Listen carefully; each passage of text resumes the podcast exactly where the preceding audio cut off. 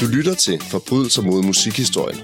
Podcasten, der i balancen mellem fakta og en jury afdækker dansk musiks største søndere.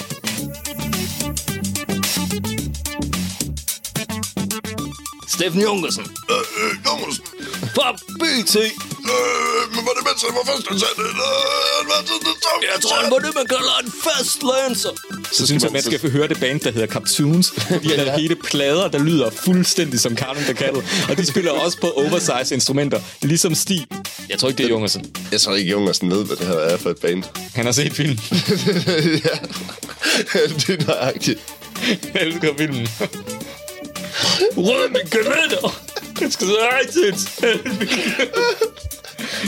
Kåre kan skuldpeger, så ser jeg bare iTunes.